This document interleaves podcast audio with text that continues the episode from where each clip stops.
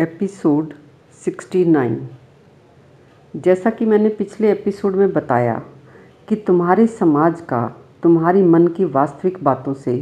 कोई लेना देना नहीं है और समाज के लोगों के मन की बातों को तुम भी नहीं जानते हो। ऐसा हो सकता है कि जो दोस्त कल रात तुम्हारे साथ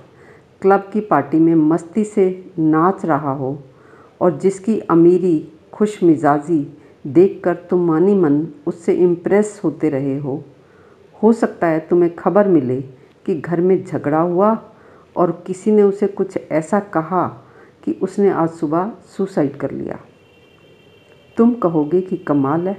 ऐसे कैसे हो सकता है, रोज़ मिलता था, मस्त था,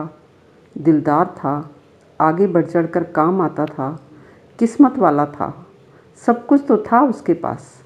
पता नहीं क्यों छोटी सी या ज़रा सी बात पर ही सुसाइड कर लिया उसने। और तुम इस पता नहीं क्यों को कभी पता नहीं करते हो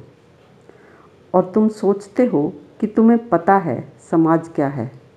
क्योंकि समाज में दिन रात रहते हो, उठते बैठते हो, नाचते गाते हो, हज़ारों घंटों की फॉर्मल बातें भी कर लेते हो,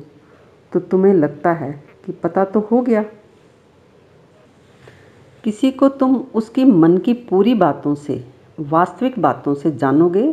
या उसके कपड़ों, कार, व्यापार से, उसकी औपचारिक व्यर्थ चर्चाओं से जानोगे, जैसे कि मौसम तो इस बार बहुत ख़राब रहा, बच्चे बड़े आजकल के तेज़ हैं,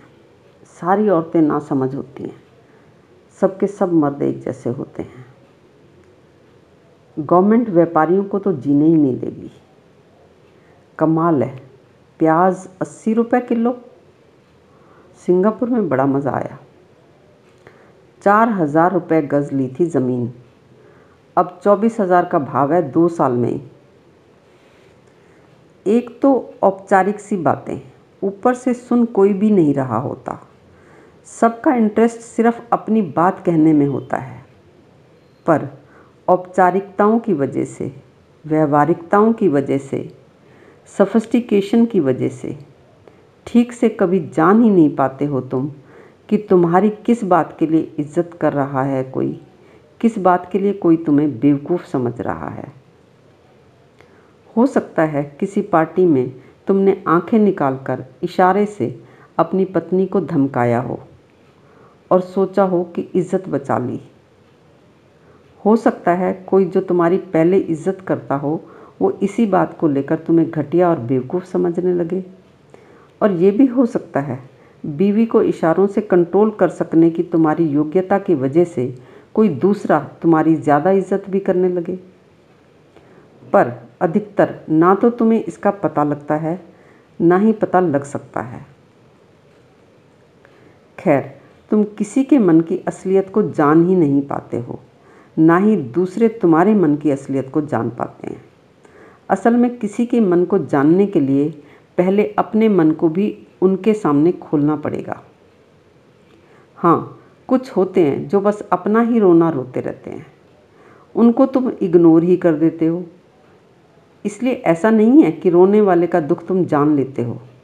उनके लिए तुम ये भी कह सकते हो कि अरे ये तो यूं ही व्यर्थ ही रोता रहता है। और जो तुम्हें सफल लगते हैं, संपन्न दिखते हैं, जिनकी फैमिली तुम्हारी नज़रों में ठीक ठाक है, तुम उनके कहे दुख भी नहीं मानते हो, क्योंकि अव्वल तो वो बताते नहीं, बताएं तो भी तुम कहोगे कि मूर्ख हैं या मूर्ख बना रहे हैं या व्यर्थ ही रोते रहते हैं, ये तो सब कुछ तो है इनके पास, और क्या चाहिए। तो बात अभी बाकी है दोस्तों, जिसे कंटिन्यू करेंगे हम अगले एपिसोड में।